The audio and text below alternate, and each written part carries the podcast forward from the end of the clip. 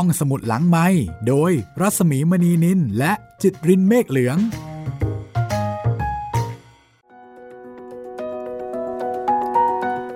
ตอนรับคุณผู้ฟังเข้าสู่ห้องสมุดหลังไมค์นะคะกับโจโฉนายกตลอดการเดินทางมาถึงตอนที่11แล้วค่ะสวัสดีคุณจิตรินสวัสดีครับพี่หมีครับเดี๋ยววันนี้นะคะเราจะไปถึงเมืองลกเอียงกับพระเจ้าเยียนเต้ค่ะจำได้เนาะว่าตอนที่แล้วพระเจ้าเฮียนเต้เดินทางไปที่เมืองลกเอียงแล้วก็มีประชาชนนะคะทั้งประชาชนปกติโดยทั่วไปแล้วก็ประชาโจรด้วยแต่ประชาโจรในที่นี้ให้ความคุ้มครองกระบวนเสด็จเหมือนกับประชาโจรก็เป็นส่วนหนึ่งของประชาชนนั่นเองแล้วก็ไม่ใช่พวกเดียวกับนักการเมืองตอนนี้นะคะก็เรียกว่าทางพระเจ้าเฮียนเต้แล้วก็ทางราษฎรเนี่ยเป็นอันหนึ่งอันเดียวกันโดยมีฝั่งของนักการเมืองเป็นฝั่งตรงข้ามซึ่งทำร้ายทั้งในส่วนของพระเจ้าเฮียนเต้แล้วก็เบียดเบียนอาณาประชาราษฎร์ด้วยเดือดร้อนกันหมดเลยเรื่องราวจะเป็นอย่างไรต่อไปนี่เป็นตอนที่11นะคะและที่คุณจิตรินก็บอกว่าเดี๋ยวจะเป็นช่วงเวลาที่โจโฉจะเรืองอำนาจมากขึ้นเรื่อยๆครับใช้คำว่า Rise of โจโฉก็ว่าได้ครับ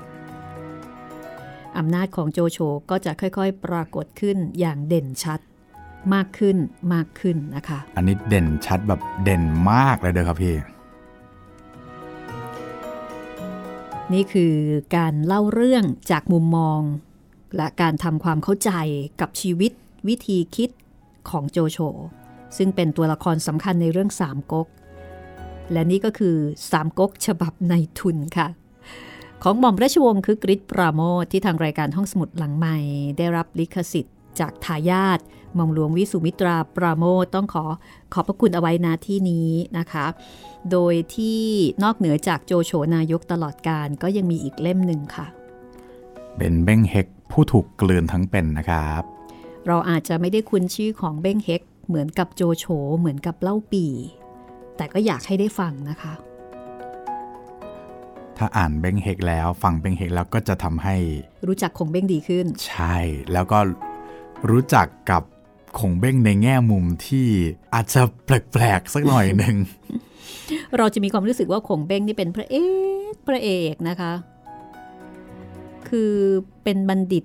หน้าตาคงจะบอบบางหน้าใสๆถ้าเป็นหนังจีนก็เป็นประเภทคุณชายหน้าหยก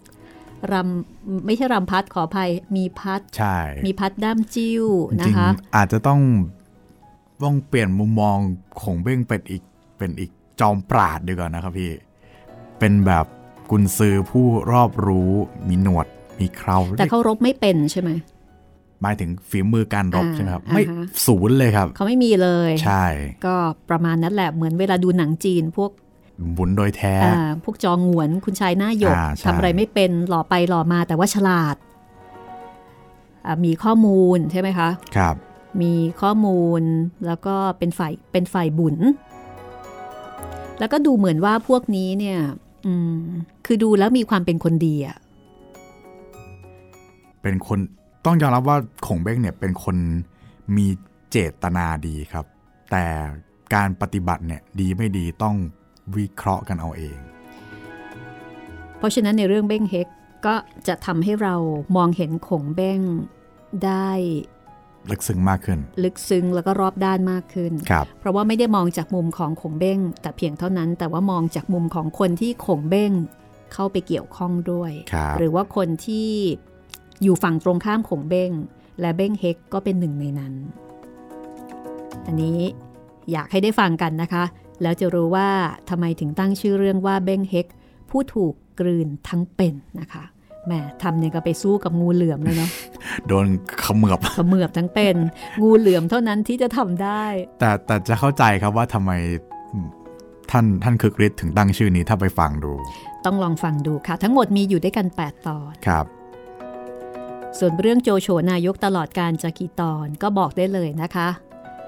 เยอะครับก็น่าจะประมาณสัก15ตอนขึ้นไปประมาณนี้ครับผมณตอนนี้ครับเราถึงจะ เรียกได้ว่าเริ่มสามก๊กได้อย่างเต็มปากเต็มคำครับพี่ตอนนี้นะคะใช่ถ้าอย่างนั้นเราไปที่พระเจ้าเฮียนเต้กันก่อนเลยก็แล้วกันนะคะ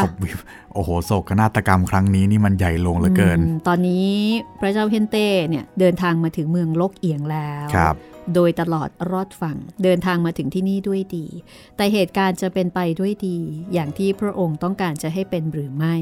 ติดตามต่อไปได้เลยค่ะกับตอนที่11ค่ะโจโฉนายกตลอดกาล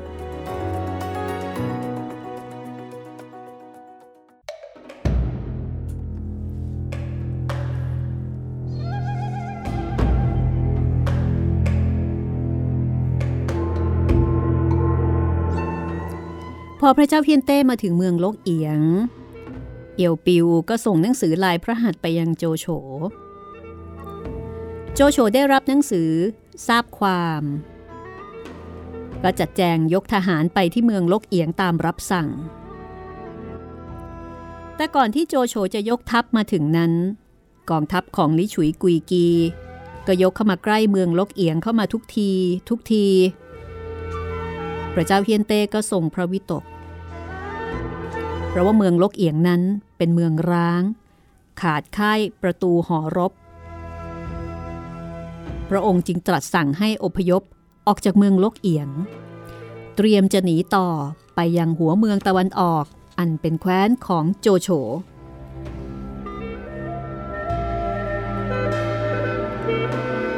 ในขณะที่พระเจ้าเฮียนเต้ออกจากเมืองลกเอียงเดินทางต่อไปได้ประมาณ20เส้นได้ยินเสียงโห่ร้องอื้ออึงก็รู้ว่ามาแล้วกองทัพยกมาแล้วพระเจ้าเฮียนเต้ตกพระทัยให้ไปสืบดูปรากฏว่าเป็นกองทัพหน้าของโจโฉครับ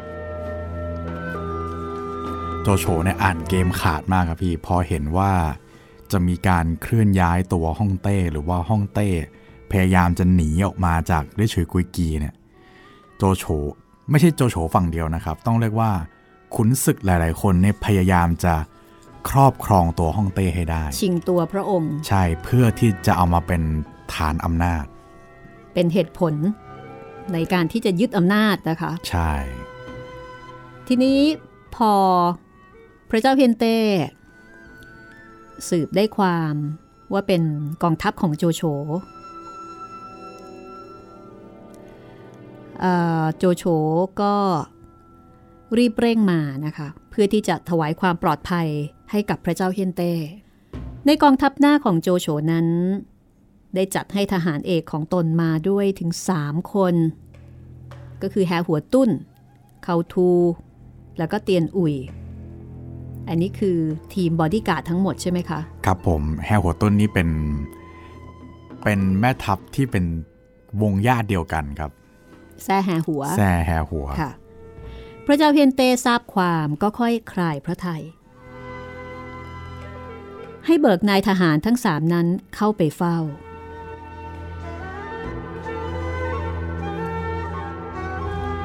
ปรากฏว่าในขณะที่กำลังตรัสกับนายทหารของโจโฉอยู่นั้นก็ได้ยินเสียงกองทัพยกมาอีกพระเจ้าเฮียนเต้ให้แห่หัวตุ้นไปดูได้ความว่าเป็นกองทัพโจโฉสั่งให้ยกมาเพิ่มเติมเพื่อช่วยพระเจ้าเฮียนเต้พระเจ้าเฮียนเต้ก็ดีพระทัยตรัสสรรเสริญคุณงามความดีของโจโฉอีกเป็นอันมากในตรงนี้นี่มีรายละเอียดเล็กๆที่น่าสนใจอยู่ครับช่วง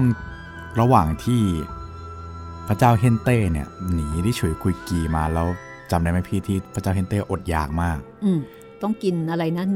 ข้าวผุกับเนื้อโคเน่าใช่ทีเนี้ยจำซุนฮกได้ไหมครับพี่ที่ผมชื่นชมนักชื่นชมหนาว่าเป็นกุนซือที่เจ้าความคิดมากซุนฮกเสนอให้โจโฉนะครับคือเวลาเข้าเฝ้าฮ่องเต้จะต้องมีของถวายใช่ไหมครับพี่ต้องมีบรรณาการสักอย่างหนึ่งซุนฮกเสนอให้โจโฉเนี่ยนำอาหารนำคล้ายๆเป็นซุปอะครับไปถวายเพื่อที่เพราะว่าตอนนั้นฮ่องเต้อดอยากมากสิ่งที่ต้องการที่สุดคืออาหารไม่ใช่สิ่ง สรรเสริญลาภยศอะไรก็เลยจุดนี้ครับก็เลยได้ใจของพระเจ้าเฮียนเต้ไปพอสมควรแต่ว่าในทางกลับกันขุนน้ำขุนนางนะครับกลับรู้สึกไม่พอใจมากเพราะว่าดูโจโฉดูแคลนเหมือนกับไม่สมพระเกียรติทำไมถึงเอาอาหารไปถวายใช่แล้วก็เป็นอาหารแบบพื้นบ้านๆด้วยอะไรประมาณนี้ได้ขนาดนั้นค่ะลิฉุยกุยกีมาถึงพอดีกองทัพหน้าของโจโฉก็ออกต่อสู้มีการรบพุ่งกันกองทัพลิฉุยกุยกีสู้ไม่ได้ก็แตกหนีไปแห่หัวตุ้นจึงเชิญเสด็จพระเจ้าเฮียนเต้กลับเมืองลกเอียงฝ่ายโจโฉยกทัพใหญ่ตามมาพอถึงเมืองลกเอียงก็เข้าเฝ้าพระเจ้าเฮียนเต้โจโฉจะคุกเข่าลงถวายคำนับแต่พระเจ้าเฮียนเต้ทรงห้ามเอาไว้ให้โจโฉยืนเฝ้าได้ก็ถือว่าโจโฉได้รับพระราชทานเกียรติยศอย่างสูงยิ่งครับโจโฉจึงกราบทูลบอกว่าขออาสาปราบปรามแก้ไขเหตุการณ์ร้ายแรงและความไม่สงบต่างๆในพระราชอาณาจักรให้ราบคาบพระเจ้าเฮียนเต้ก็พระราชทานอนุญาตและขณะเดียวกันก็ทรงแต่งตั้งให้โจโฉเป็นผู้สำเร็จราชการบังคับบัญชาทั้งฝ่ายทหารและพลเรือนเท่ากับว่าคราวนี้โจโฉได้รับการแต่งตั้งจากพระมหากษัตริย์โดยตรงโจโฉมิได้ตั้งตนเองให้ครองอำนาจใดๆโจโฉมิได้เคยยึดอำนาจจากใครโจโฉได้ไต่เต้าจากตำแหน่งขุนนางผู้น้อยมาจนถึงตำแหน่งสูงด้วยความสามารถของตนฉะนั้นโจโฉจึงเป็นคนเดียวในเรื่องสามก๊กที่มีตำแหน่งหน้าที่ถูกต้องตามกฎหมายคนอื่นๆอย่างเช่นเล่าปีหรือว่าซุนกวนนั้นพวกนี้แต่งตั้งตัวเองขึ้นไปอยู่ในตำแหน่งสูงทั้งสิ้นคือตรงนี้ผมเห็นด้วยกับท่านคึกฤทธิ์นะครับแต่ว่าอาจจะด้วยคนละเจตนากันผมเห็นด้วยกับท่านคึกฤทธิ์ที่บอกว่าเป็นคนเดียวในสามก๊กที่ตำแหน่งหน้าที่เนี่ยถูกต้องตามกฎหมายแต่ว่าเจตนาของโจโฉเนี่ยไม่บริสุทธิ์ขนาดที่ท่านคึกฤทธิ์ว่าอันนี้ทีมค้านนะครับผมทีมค้านโจโฉคือจริงๆผมคิดว่าณตอนนั้นนะครับไม่ว่าใครที่มาที่หวังจะมาคุ้มครองพระเจ้าเฮียนเต้เนี่ยไม่ได้หวังดีสักคนคือไม่มีใครที่มีเจตนาดีเพื่อพระองค์สักคนเดียวทุกคนก็มีประโยชน์ของตัวเองแอบแฝงอยู่ด้วยกันทั้งนั้นใช่และจะว่าไปในการรบเนี่ยก็ต้องมานิยามกันว่าเจตนาบริสุทธิ์นี่คืออะไรใช่ทุกคนก็มุ่งหวังชัยชนะด้วยกันทั้งนั้นครับแต่ถ้าเกิดในแง่ที่ว่ามีตำแหน่งแห่งที่ถูกต้องตามกฎหมายโอเคอันนี้ต้องยอมใช่เลยโจโฉเนี่ยได้คะแนนเลยข้อนี้ใช่ครับทีนี้พอโจโฉยกทหารมาถึงเมืองลกเอียงได้ไม่ช้าไม่นานลิฉุยกุยกีก็คุมทัพใหญ่เข้าตีเมืองลกเอียงเพื่อที่จะปราบโจโฉให้สิ้นอำนาจลงแล้วก็จะได้ยึดเอาตัวของพระเจ้าเฮียนเต้กลับไปเพื่อเป็นเครื่องประกอบวาสนาบารมีของตนแต่ทัพโจโฉที่ยกมานั้นมีกำลังมหาศาลมีทหารเอกครบตามตำแหน่งทหารลิฉุยกุยกีก็เลยต้องบอบช้ำเพราะว่าต้องสู้รบกันเองคือที่ผ่านมาสองฝ่ายนี้สู้กันเองดังนั้นจึงไม่อาจต้านทานกำลังฝ่ายโจโฉได้เพราะฝ่ายโจโฉนี่เขาก็เรียกว่ามีความเป็นหนึ่งเดียวกันเมื่อกองทัพทั้งสองฝ่ายปะทะกันปรากฏว่าทัพทางฝ่ายลิฉุยกุยกีพ่ายแพ้ยับเยินทหารล้มตายไปเยอะเลยทีเดียวที่เหลือก็มาเข้าข้างฝ่ายโจโฉไม่น้อยตัวลิฉุยกุยกีก็ต้องหลบลงใต้ดินไปแล้วก็เที่ยวเดินซุกซ่อนอยู่ตามซอกเขาในป่าการพ่ายแพ้ของลิฉุยกุยกีก็บังเกิดปฏิกิริยาขึ้นแก่ขุนนางสองคนคนหนึ่งชื่อเอียวฮองก็เป็นพวกพ้องของลิฉุยกุยกีนั่นเองแต่ว่ามาฝักใฝ่อยู่ทางพระเจ้าเฮียนเต้เพื่อแสวงหาอำนาจบารมีต่อไป อีกคนหนึ่งชื่อหันเซียมคนที่เคยเป็นโจรมาก่อนแต่มาสวามิภักดิ์ต่อพระเจ้าเฮียนเต้ด้วยความปรารถนาอยากจะได้ดีด้วยความทุจริตเช่นเดียวกับเอียวหองเมื่อลิฉุยกุยกีต้องมาพ่ายแพ้แก่โจโฉทั้งสองคนก็เห็นว่าโอกาสที่ตนจะแสวงหาทรัพย์สมบัติและอำนาจวาสนาใกล้ๆกับโจโฉนั้นเห็นจะไม่มีอีกต่อไปเพราะโจโฉคงไม่ยอมแต่หากจะเข้าล่มหัวจมท้ายกับโจโฉก็คงจะต้องกินอุดมคติเพราะโจโฉไม่มีอะไรจะให้นอกเหนือไปจากนั้นทั้งสองคนก็เลยคบคิดกันจะหนีจากโจโฉไปอยู่เสียที่อื่นแล้วจึงเข้าเฝ้ากราบทูลพระเจ้าเฮียนเต้ว่าตนจะยกทัพออกจากเมืองหลวงไปตามจับลี่ฉุยกุยกีพอพระเจ้าเฮียนเต้ยอมอนุญาตเอียวฮองแล้วก็หันเซียมก็ออกจากเมืองลกเอียงไปโดยไม่มีวันที่จะคิดกลับ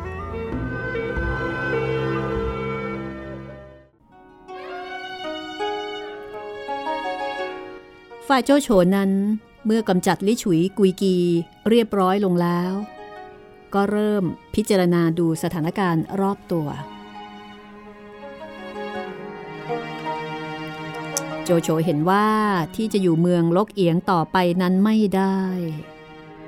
ด้วยเมืองลกเอียงถูกทำลายเสียแต่เมื่อครั้งตังโต๊ะ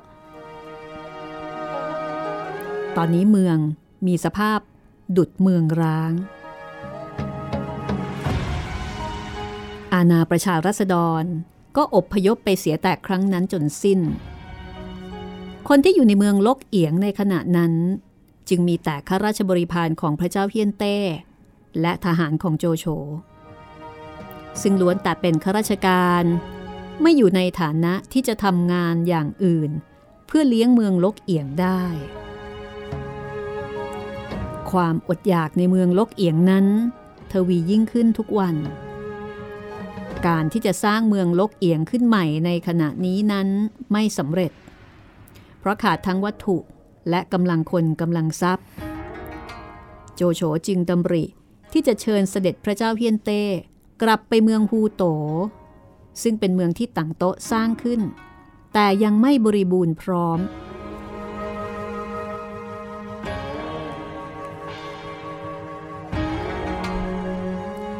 ระหว่างที่โจโฉดำริตริตรองคิดทำราชการอยู่นั่นเองมีขุนนางบางคนมีความริษยาเกรงว่าโจโฉจะได้ดิบได้ดีเกินหน้าของตนได้ปล่อยข่าวที่เรียกกันว่าเป็นข่าววางเพลิงกระจายไปในทิศทางต่างๆข่าวนั้นมาจากพวกทหารโหนการเมืองชิอองหลิกโหนในที่นี้คือโหราศาสตร์นะคะโหนการเมืองนะคะอองหลิบนั้นเป็นขุนนางแต่เป็นคนที่มีใจรักทางโหราศาสตร์วันหนึ่งเกิดดูดาวขึ้นมาเห็นดาวไทแปะนั้นสุกใสแผ่รัศมีมาบดบังดาวสำหรับพระมหากษัตริย์เสียสิ้นจึงเริ่มทำนายทายทักกับเพื่อนฝูงว่าพระเจ้าเฮียนเต้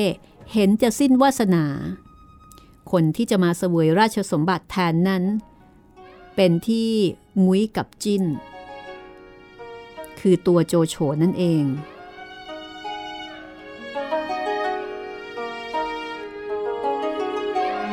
ปรากฏว่าข่าวหมอดูนี้ก็เรื่องลือแพร่สะพัดออกไปเพราะวิสัยคนนั้นตามปกติก็ชอบปล่อยข่าวการเมืองให้เป็นที่หวาดหวั่นสนุกสนานกันอยู่แล้วยิ่งมีโหนการเมืองมานั่งคอยดูดาวผิดๆถูกๆแล้วก็ทำนายเข้าไปกับการเมืองซึ่งตนรู้จริงบ้างไม่รู้จริงบ้างเป็นเหตุให้พวกที่สนุกด้วยการลือถือเอาข่าวโหนไปลือกันเป็นการคลึกครื้นเรื่องที่ไม่มีวี่แววมาแต่ก่อนก็ชักจะเป็นจริงขึ้นมาดังโหนทำนายแต่โจโฉนั้นเป็นคนมีสติอารมณ์เยือกเย็นเมื่อได้ยินข่าวลือนั้นมากระทบถึงตัวก็มิได้วู่วามไปด้วยความเชื่อหรือไม่เชื่อ ซึ่งจะนำมาซึ่งความเสื่อมเสียแก่ตนทั้งสองทางเพราะถ้าหากโจโฉเชื่อว่าตนจะได้มีวาสนาสูงถึงกับจะเป็นพระเจ้าแผ่นดินก็อาจมีใจกำเริบความเสื่อมเสียก็จะบังเกิดขึ้น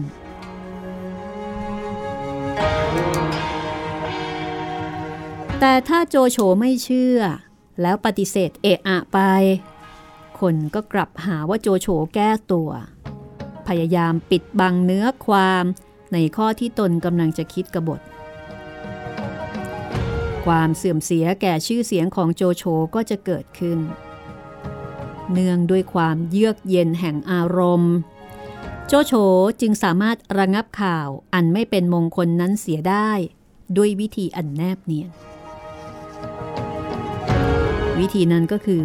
โจโฉให้คนสนิทออกไปหาอองหลิบผู้เป็นโหรแล้วกระซิบบอกท่านมีน้ำใจสัตย์ซื่อต่อแผ่นดินอันราชสมบัติและการบ้านเมืองนั้นลึกซึ้งใหญ่หลวงนักอย่าเพิ่งให้ท่านล่วงทำนายไปก่อนอองหลิบได้ยินข้อความที่โจโฉสั่งไปถึงก็ปิดปากเงียบตั้งแต่นั้นมาก็มีได้ทำนายทายทักว่าอะไรอีกต่อไปคำที่โจโฉให้ไปบอกอองหลิบนั้นเป็นคำเตือนแบบผู้ดีหมายความว่าจงอย่าพูดมากในเหตุการณ์ที่ตัวไม่รู้และไม่อยู่ในฐานะที่จะรู้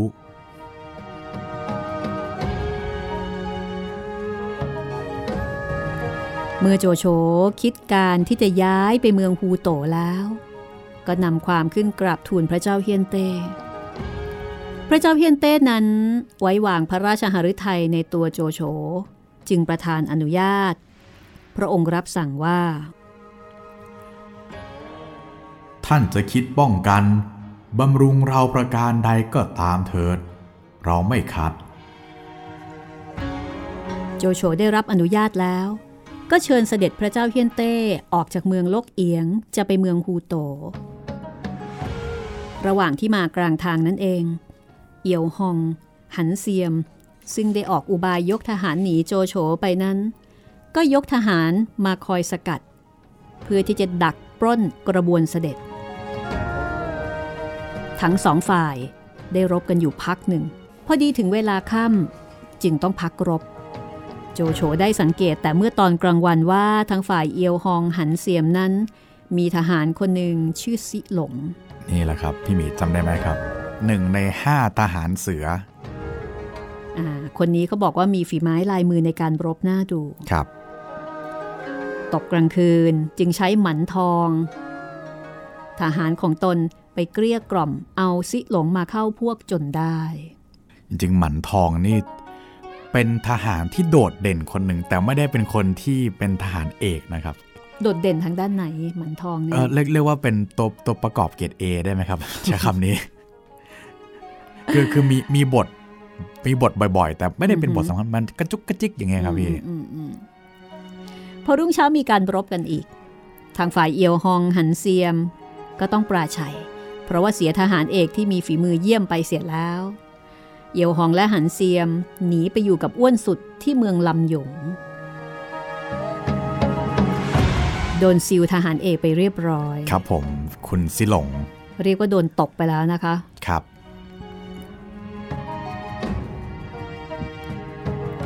ทีนี้พอเอียวฮองและหันเซียมแตกพ่ายไปโจโฉก็เชิญเสด็จพระเจ้าเฮียนเต้ให้เดินทางต่อไปจนถึงเมืองฮูโต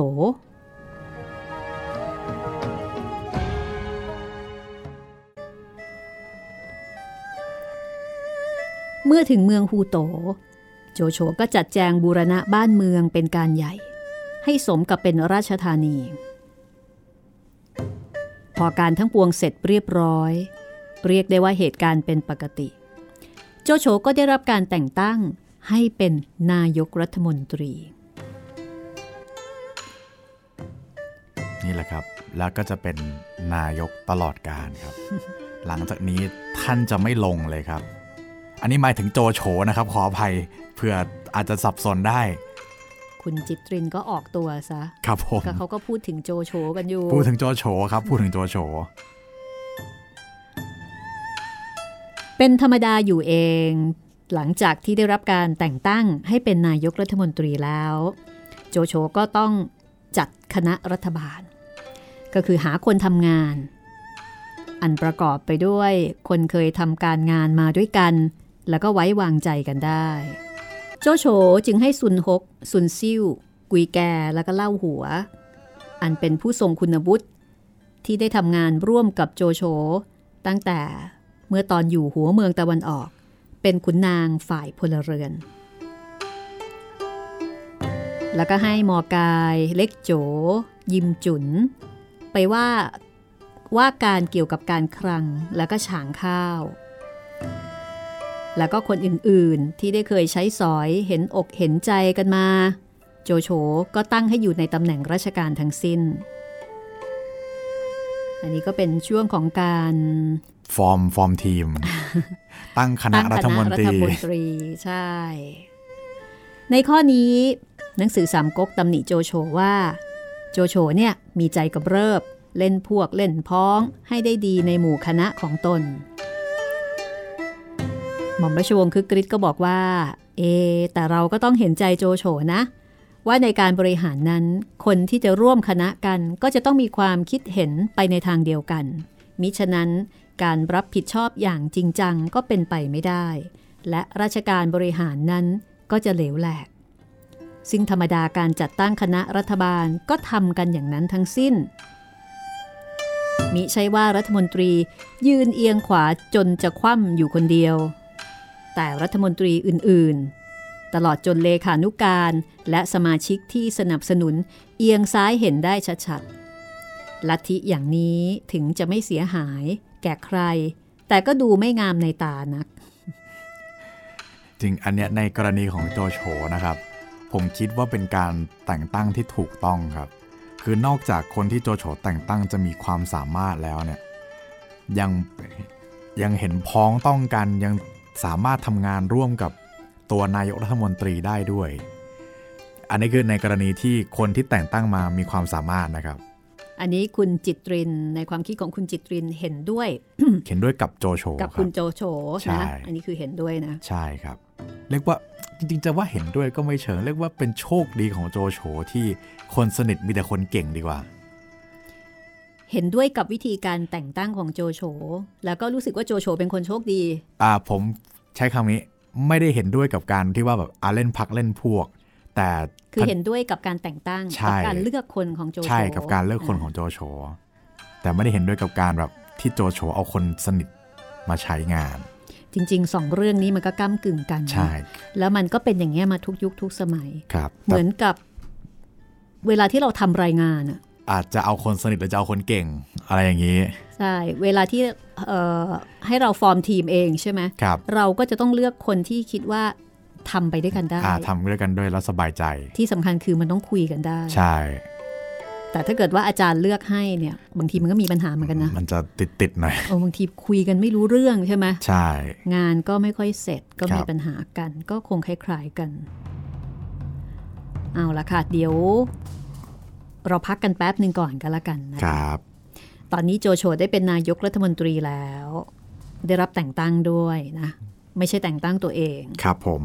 เป็นนายกรัฐมนตรีที่ถูกต้องตามกฎหมายทุกประการแล้วก็มีการจัดตั้ง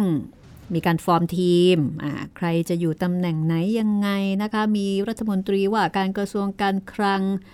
รัฐมนตรีว่าการกระทรวงมหาดไทยรัฐมนตรีว่าการกระทรวงเกษตรอะไรอย่างเงี้ยแต่สมัยนั้นใช้คำว่าฉางข้าว ซึ่งสำคัญมากนะคะอาหารการกินนะเดี๋ยวช่วงหน้ากลับมาฟังกันต่อค่ะว่าหลังจากที่โจโฉได้ขึ้นสูงสุดในตำแหน่งผู้บริหารของแผ่นดินแล้วเนี่ยการบริหารหรือว่าการทำงานของโจโฉมีประเด็นอะไรที่น่าสนใจให้เราได้เรียนรู้กันบ้างพักสักครู่ค่ะพักอารมณ์แล้วก็พักใจกันสักนิดหนึ่งนะคะแหมช่วงที่ผ่านมานี่ก็ตื่นเต้นดีเหมือนกันเนาะ ก็เป็นการทำให้เห็นว่าทำไมโจโฉถึงกำลังจะกลายเป็นหนึ่งในก๊กใหญ่ก๊กหนึ่งของประเทศจีนณตอนนั้นตอนนี้ก็เท่ากับว่าโจโฉเนี่ยโดดเด่นตอนนี้โจโฉโดดเด่นนะคะครับชัดเจนในยุคนั้นตอนณช่วงเวลานั้นนะครับจะมีโจโฉที่โดดเด่นขึ้นมาแล้วก็จะมีอีกหนึ่งขั้วอำนาจที่โดดเด่นไม่แพ้กันก็คือตระกูลอ้วนครับอ้วนสุดอ้วนเสี้ยวอ้วนสุดนี่อ้วนที่สุดหรือเปล่าไม่ใช่ใช่ไหมไม่ใช่ครับตัวนิดเดียวครับพี่ นั่นแหละครับณช่วงเวลาเนี้ยก็จะเป็นการปะทะกันของสองขั้วอำนาจนี้เล่าปีกับซุนกวนนี่ยังไม่ได้เป็นใหญ่เป็นโตอะไรเท่าไหร่เลยเดี๋ยวเราไปคุยกับชาว YouTube บ้างกันดีกว่านะคะไม่ได้ทักทายกันมานานครับชาว YouTube ทักทายชาว YouTube หน่อยค่ะคุณจิตรินครับผมสวัสดีทุกคนชาว YouTube นะครับปกติเราเจอกันทุกเช้าอยู่แล้วก็มาเจอกันอีกรอบหนึ่งในเว็บไซต์ได้นะครับเริ่มที่คุณอัธยาเลยครับขาประจำของเราอีกท่านหนึ่งสวัสดีนะครับขอบคุณทั้งสองท่านนะครับติดตามฟังเรื่องใหม่ๆตลอดสวัสดีครับสวัสดีนะครับแล้วก็ขาประจำของเราคนที่สองครับน้องเจเจครับอ๋อค่ะสวัสดีพี่ทั้งสองคนสวัสดีค่ะสวัสดีครับอันนี้มาแปลกครับพี่คุณเยาวเลขอันนี้คอมเมนต์มาในกาลิเลโอไขคดีครับโอ้โหไม่ค่อยมีคนคอมเมนต์มาในนี้อันนี้เขียนว่าขอแสดงความคิดเห็นนะครับคุณยูกาว่าแกน่าจะชอบกาแฟสำเร็จรูป เพราะว่าเป็นความสะดวกสำหรับนักวิทยาศาสตร์ ที่ไม่ชอบเสียเวลากับการต้มกาแฟจริงจังแบบคนอื่นในตอนคดีชักใยผู้เพื่อนๆยังนินทายูกาว่าเรื่องค้นคว้าประวัติกาแฟสำเร็จรูปและคิดผสมเองแต่ในที่สุด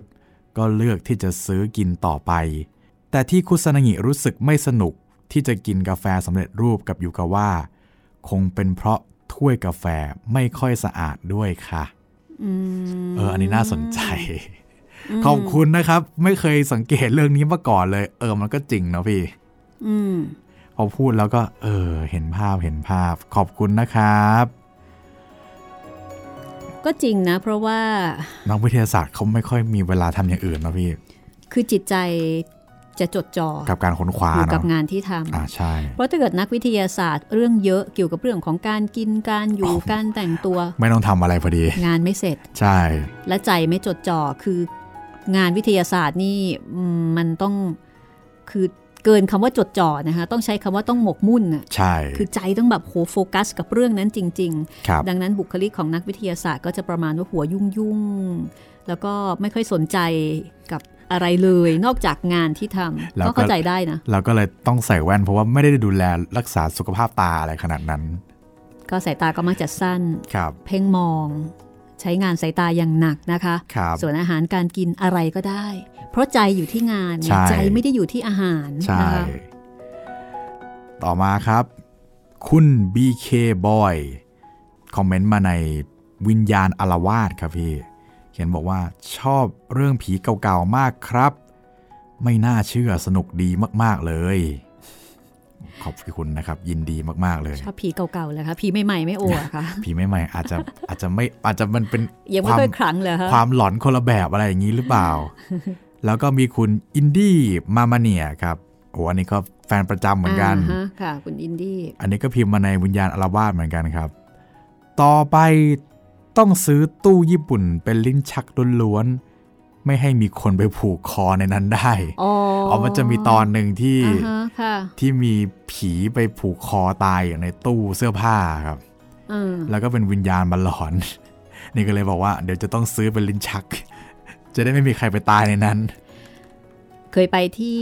ร้านจำหน่ายสินค้าญี่ปุ่นมือสองครับแล้วก็ไปเจอตู้ของญี่ปุ่นเป็นตู้เสื้อผ้าอย่างเงี้ยเหรอพี่ค่ะเป็นตู้ในราคาที่แบบไม่แพงแล้วเป็นตู้ไม้ครับแต่นะคือของอื่นเนี่ยก็โอเคนะมือสองเนี่ยใช้ได้ครับแต่พอเจอตู้อ่ะมันมีพลังอะไรบางอย่างมันจะแปลกๆมันจะหลอนๆนิดนึงอ่ะมันจะคือของมันมีซอกมีหลืบไม่หรอกนะ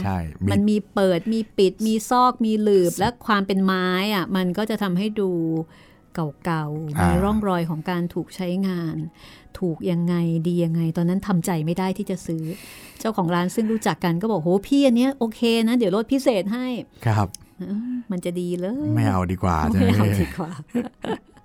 นึกถึงเรื่องนี้เลยกับผมว่าคอมเมนต์สุดท้ายครับคุณจุรีพรเขียนมาบอกในวิญญาณอาละวาดเหมือนกันครับชอบคุณทั้งสองอ่านมากเลยโดยเฉพาะเสียงหัวเราะของคุณจิตริน ชอบมากมากเดี๋ยววันหลังให้คุณจิตรินอ่านเสียงหัวเราะวน1ชั่วโมงเต็มใครชอบก็ฟังไปครับแต่เดี๋ยวนี้กำลังฮิตนะครับพี่แบบใครมันจะมีประโยคใครพูดประโยคอะไรโดนใจหรือว่ามีท่อนไหนโดนใจเป็นเพลงหรือก็ได้เขาจะทำเป็นรัน1ชั่วโมงเต็มให้ฟังแต่สิ่งนั้นๆนะครับให้หายากกันไปเลยเดี๋ยวนี้นะพี่มีอะไรแปลกๆให้เราสนุกกันของเราไม่ต้องถึงขั้นนั้นเนาะอาจจะไม่ต้องถึงขั้นนั้นครับขอบคุณมากค่ะครับโอเคหมดไหมคุณจิตรินมีเท่านี้ครับประมาณนี้ถ้าอย่างนั้นนะคะเดี๋ยวเราไปต่อกันเลยว่าหลังจากโจโฉได้รับแต่งตั้งให้เป็นนายกรัฐมนตรีแล้วเนี่ยเรื่องราวจะดำเนินไปอย่างไรต่อไปค่ะครับ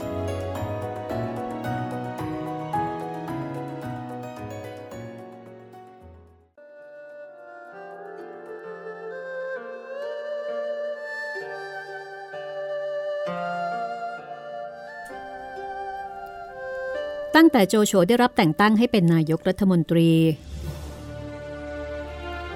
โจโฉก็เฝ้าแต่ครุ่นคิดในการที่จะรวบรวมแผ่นดินให้เป็นปึกแผ่นเดียวกันความประสำประสายต่างๆนั้นได้เกิดขึ้นแต่สมัยปลายรัชกาลพระเจ้าเลนเต้นับตั้งแต่ขันทีในวังเริ่มทำความเสียหายวุ่นวายเป็นเหตุให้มีคนเข้ามาถือโอกาสจัดตั้งรัฐบาลขึ้นในเมืองหลวงแต่ละคนล้วนแต่เป็นผู้ทุจริตคดโกงและก็เห็นแก่ตัวเข้ามามีอำนาจได้ก็ยิ่งทำให้สถานการณ์เสื่อมโทรมลงไปยิ่งกว่าเก่าแผ่นดินจีนนั้นก็เริ่มแสดงอาการว่าจะแตกแยกออกเป็นกลุ่มหรือเป็นก๊กมิได้อ่อนน้อมยอมกันต่างฝ่ายต่างเบ่งบารมีขึ้นไปและอำนาจรัฐบาลกลางที่โจโฉเป็นหัวหน้าอยู่นั้นมีทีท่าว่าจะลดน้อยถอยลงไปทุกวัน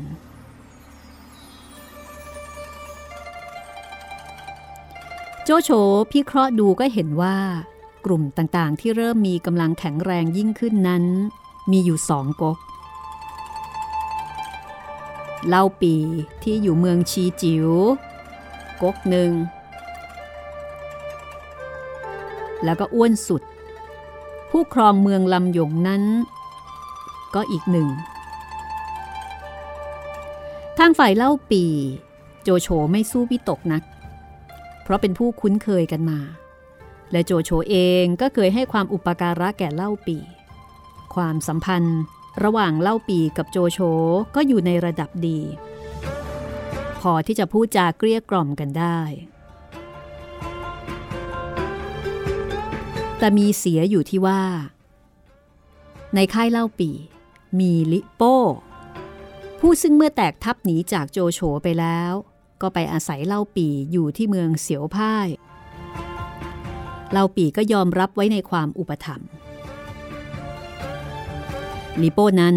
เป็นศัตรูตัวสำคัญของโจโฉมาแต่แรกเริ่มความชั่วช้าเลวทรามและความมุทะลุดุดันของลิโป้มีอยู่เท่าใดก็ได้แสดงออกมาให้เห็นกันแล้วตั้งแต่เมื่อสมัยตังโต๊ะมีอำนาจยิ่งกว่านั้นลิโป้ยังได้แสดงความอกตัญญูให้ปรากฏผู้ใดให้ความอุปการะแก่ลิโป้ก็ไม่แน่ว่าลิโป้จะหักหลังทำอันตรายเอาเมื่อใดฉะนั้นตราบใดที่ลิโป้ยังอยู่ในค่ายเล่าปีความหวังของโจโฉที่จะเกลี้ยกล่อมเอาไว้ก็นับว่ามีอยู่น้อยเพราะว่ามีตัวลิโป้เป็นหนอนบ่อนไส้อยู่เสมอ เดี๋ยวตรงนี้ต้องขยายความให้คุณผู้ฟังคนอื่นแล้วก็พี่หมีทราบนิดหนึ่งช่วงที่ลิโป้มาอยู่กับเล่าปี่นะครับมีเหตุการณ์หลายอย่างเกิดขึ้นหลังจากที่ลิโป้แพ้โจโฉมาแล้วนะครับณตอนนั้นเล่าปี่อยู่เมืองชีจิ๋วลิโป้ก็ไปพึ่งบารมีแล้วก็อยู่ด้วยกันนี่แหละสักพักหนึ่งเล่าปี่จะยกเมืองชีจิ๋วให้ลิโป้ครับเพราะเหมือนว่าตอบแทนสมนาคุณอะไรแบบนั้นน่ะหรอเรียกว่ายังไงดีล่ะเหมือนแบบว่าด้วยตัวเองเนี่ยไม่ได้เป็นเจ้าเมืองโดยถูกต้องอันเนี้ยถ้ามองในมุมของหม่อมราชวงศ์คึกฤทธิ์แบบมองราชวงศ์คึกฤทธิ์นะครับโยนภาระไปให้ลิโป้ซะให้คนตราหน้าซะว่าลิโป้เนี่ยเป็นเจ้าเมืองที่ไม่ถูกต้องมีมนทินแล้วก็ตัวเองเนี่ยฝั่งเล่าปี่เนี่ยไปอยู่เมืองเสียวพ่ายแต่ว่าลิโป้ก็ไม่รู้ว่ามองเกมออกหรือว่ามีกุนซือดีซึ่งกุนซือของลิโป้ตอนนั้นคือตันกงครับผู้ที่หนีจากโจโฉมาเหมือนกันก็บอกว่าต้องระวังเล่าปี่ให้ดีอย่าไปรับอะไรเขามาง่ายๆเขาก็เลยให้ไปอยู่เมืองเสียวพ่ายแต่ว่าระหว่างนั้นเองเล่าปี่กวนอูเตียวหุยตอนนั้นก็มีจำได้ว่าเล่าปี่มีศึกติดพันอยู่สักที่หนึ่งก็เลยเล่าปี่ก็เลยไปกับกวนอูแล้วก็ให้เตียวหุยเฝ้าเมืองไว้เตียวหุยเนี่ยเป็นคนกินเหล้าเยอะมากกินเหล้าแล้วจะอาละวาดเคี่ยนตีคนไม่เลือกหน้าในคืนแรกเลยที่เล่าปี่ไม่อยู่ที่เมืองชีจิ๋วเนี่ยครับเตียวหุยก่อเรื่องเลยเตียวหุยก็เลี้ยงฉลองกินเหล้ากันพอเตียวหุยเมาแล้วมีคนหนึ่งครับผมจำชื่อไม่ได้แต่ว่าคนนี้มีศักดิ์เป็นพ่อตาของลิโป้แกเหมือนเป็นขุนนางในเมืองนั้นแหละครับแกก็มาเตือนเตียวหุยว่าท่านอย่ากินมากเลยเดี๋ยวจะเสียราชการเตียวหุยโมโหมากครับสั่งเคี่ยนพ่อตาลิโป้จนแบบเกือบตายอะครับพ่อตาลิโป้เจ็บแค้นไปเล่าให้ลิโป้ฟังแล้วก็สมคบกันยึดเมืองชีฉิวแต่ว่าด้วยความที่ว่าเตรียมกันมาดีครับพอเล่าปี่กลับมาถึงลิโป้บอกว่ามาดูแลความสงบเตียวหุยเนี่ยเมาอาละวาดเคี่ยนตีคนนู้นคนนี้หลายซับหลายซ้อนครับแล้วหลังจากนั้นเล่าปี่ก็เลยอ่ะดีเลยไหนๆก็ไหนๆละยกชีจิ๋วให้ลิโป้ซะเลยแล้วตัวเองไปอยู่เสียวพ่ายประมาณนี้ครับเหตุการณ์ช่วงนี้หรือจัดการไปครับผมดีเลยลอยเข้าทางอันนี้คือในส่วนของเล่าปี่นะคะครับผมซึ่งก็เป็นกลุ่มเป็นก๊กชัดเจนละเรียกว่าเป็นขั้วอำนาจที่โจโฉมองว่าในอนาคตจะต้องใหญ่ขึ้นมาอันนี้ก็คือในกลุ่มของเล่าปี่ครับส่วนในฝ่ายของอ้วนสุดหลังจากที่กองทัพยกทัพจะมาทำรัฐประหารกับตังโต๊ะไม่สำเร็จกองทัพของอ้วนสุดก็ตั้งแข่งข้ออยู่ที่เมืองลำหยงพฤติการของอ้วนสุดก็ทำให้โจโฉเห็นว่าสงสัยจะเกลี้ยกล่อมเอาไว้ได้ยากเพราะว่านอกจากอ้วนสุดจะทำเฉยเมยแสดงความไม่เป็นมิตรต่อโจโฉอย่างชัดเจนแล้วอ้วนสุดเนี่ยยังเป็นคนที่คอยรับให้ความอุปการะแก่ผู้ที่ประกาศตนเป็นศัตรูของโจโฉตลอดมาเป็นมิตรของศัตรูเราเป็นมิตรของศัตรูอันเนี้ยคบลำบากครับเป็นต้นว่าลิโป้ในตอนแรกก็ไปพึ่งอ้วนสุดเอียวฮองกับหันเซียมผู้ที่เคยเป็นลูกน้องลี่ฉุยกุยกีเมื่อคิดทำอันตรายแก่พระเจ้าเฮียนเต้และโจโฉพอทำไม่ได้ก็ไปพึ่งอ้วนสุดอีกเช่นกันคือเรียกว่าศัตรูของโจโฉเนี่ยพอเข้าตาจนขึ้นมาไปหาอ้วนสุดก่อนเลยไปซบอ้วนสุดกันทั้งนั้นเลยครับพิจารณาดูเหตุการณ์รอบตัวแบบนี้โจโฉก็เลยตกลงใจที่จะเกลี้ยกล่อมเล่าปี่เอาไว้คืออยู่ในวิสัยที่พอจะพูดคุยกันได้ใช่แต่อ้วนสุดนั้นโจโฉคิดเอาไว้ว่าอันนี้ต้องใช้ไม้แข็งต้องดำเนินการปราบปรามสถานเดียวและคนที่จะปราบปรามอ้วนสุดนั้นโจโฉก็เห็นว่าก็ใช้อีเล่าปี่นี่แหละ อาเล่าปีเนี่ยคือคุยกับอาเล่าปีแล้วก็ให้อาเล่าปีไปปราบอาอ้วนสุดจริงๆตอนเนี้ยครับช่วงเนี้ยโจโฉปรึกษากุนซือหลายคนมากและคนที่ออกไอเดียนี้ก็คุณซุนฮกอีกแล้วครับคุณซุนฮกให้จำไม่ได้ว่าคุณซุนฮกหรือคุณเทียหยกนะครับแต่ว่าประชุมกันเป็นคณะกรรมการโอ้ใช่เป็นเรื่องใหญ่เรื่องโตเลยเอาไงดีปรึกษากันก็เหมือนมีคนให้ความเห็นแล้วครับว่าใช้เล่าปี่ไปปราบอ้วนสุดเนี่ยมีประโยชน์2 อย่างถ้าเขาปราบได้เราก็ไม่ต้องเหนื่อยยังไงเราไม่ต้องเหนื่อยอยู่แล้วเสือ2 ตัวกัดกันเนี่ยถ้ามันตายทั้งคู่เนี่ยเรายิ่งกำไรเลยอะไรประมาณนี้ครับโจโฉก็คงเห็นด้วยล่ะค่ะในกรณีนี้นะคะก็ตกลงว่าจะใช้เล่าปี่ไปปราบเพราะว่ากำลังทหารที่มีอยู่ทั้งหมดของโจโฉก็ต้องรักษาไว้เหมือนกันเพื่อฐานะแล้วก็ความมั่นคงเสถียรภาพของรัฐบาลการส่งเล่าปี่ไปปราบอ้วนสุดอย่างที่คุณจิตรินบอกถึงแม้ว่าเล่าปี่จะไม่ชนะแต่ว่าก็ยังเป็นประโยชน์อยู่ดีคือจะเป็นการทอนกำลังของกลุ่มที่ทำท่าว่าจะแข็งแรงขึ้นมาทั้ง2 ฝ่ายใช่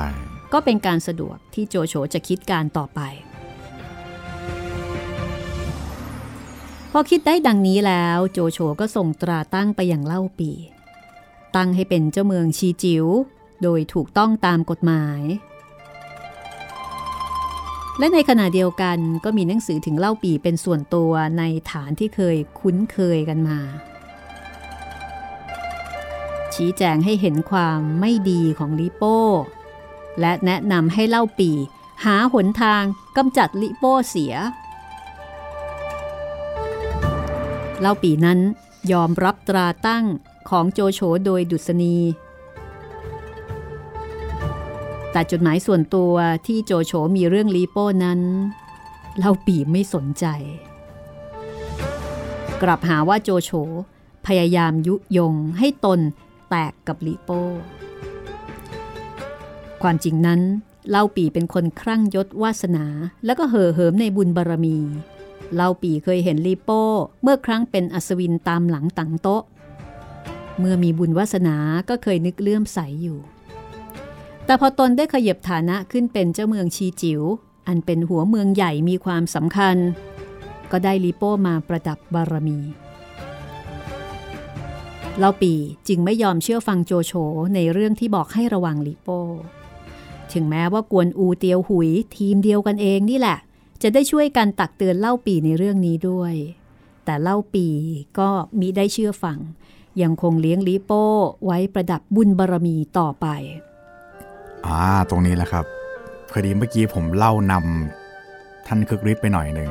แต่ว่าเนี่ยแหละครับท่านคึกฤทธิ์กำลังจะเล่าเรื่องที่ผมเล่าเมื่อกี้ให้ฟังเลยเหตุการณ์ที่จะทำให้ลิโป้ขึ้นมาเป็นเจ้าเมืองที่ยกอำนาจให้ใช่ครับใช่ทีนี้เมื่อตั้งเล่าปี่เป็นเจ้าเมืองชีจิ๋วแล้วโจโฉก็มีคำสั่งตามไปให้เล่าปี่ยกไปปราบอ้วนสุดโดยตั้งข้อหาว่าอ้วนสุดมิได้ยอมอ่อนน้อมต่อพระเจ้าเฮียนเต้หม่อมราชวงศ์คึกฤทธิ์ก็บอกว่าผู้แต่งหนังสือสามก๊กได้พยายามบิดพริ้วเนื้อความให้เห็นว่าโจโฉกระทำกลอุบายที่จะทำให้เล่าปี่กับอ้วนสุดรบกันเพราะโจโฉอิจฉาริษยาเล่าปี่แต่ท่านก็มองอีกมุมหนึ่งว่าถ้าพิจารณาดูให้ดีจะเห็นว่ามิใช่เช่นนั้น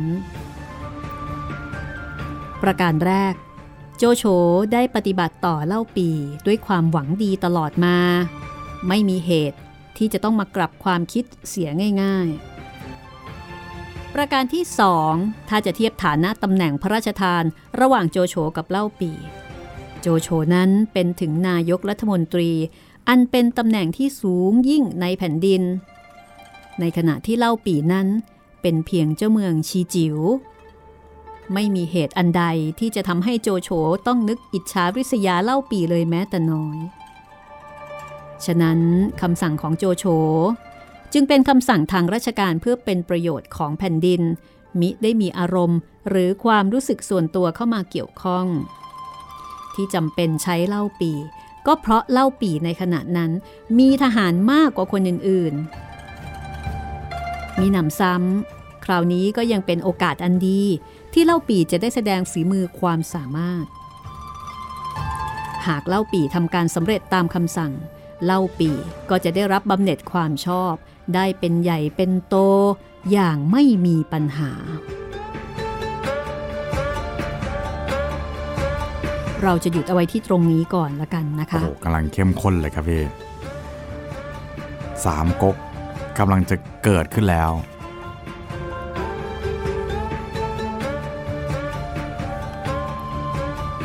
เราจะทิ้งท้ายเอาไว้ที่ข้อความในหนังสือสามก๊กก็แล้วกันดีไหมคะครับผมซึ่งบรรยายความตอนนี้เอาไว้อย่างนี้ค่ะชรอยเล่าปี่ก็จะได้คิดเช่นนี้เหมือนกันฉะนั้นเล่าปี่ได้รับคำสั่งจากเมืองหลวงเล่าปี่เตรียมตัวจะยกทัพไปปราบปรามอ้วนสุดเมื่อมีคนทักท้วงขึ้นมาว่าคำสั่งนี้อาจเป็นอุบายของโจโฉที่จะคิดทำร้ายเล่าปี่เล่าปี่ก็ไม่ได้เชื่อฟังแต่อย่างใด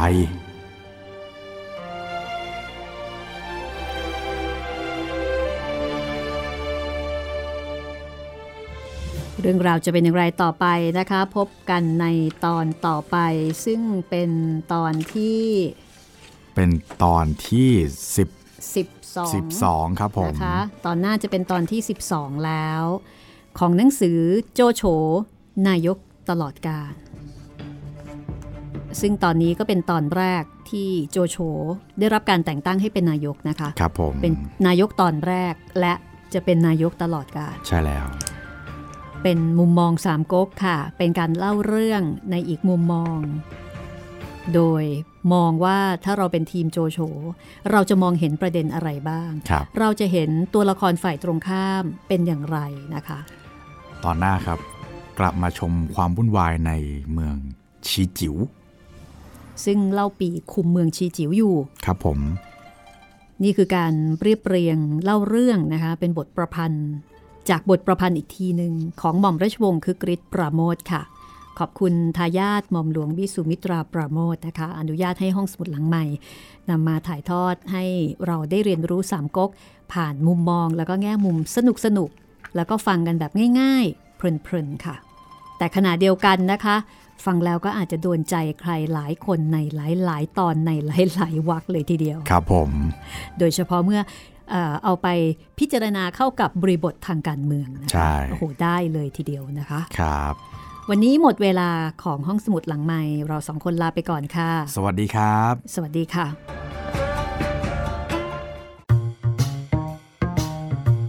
ห้องสมุดหลังไมค์โดยรัศมีมณีนินและจิตรินเมฆเหลือง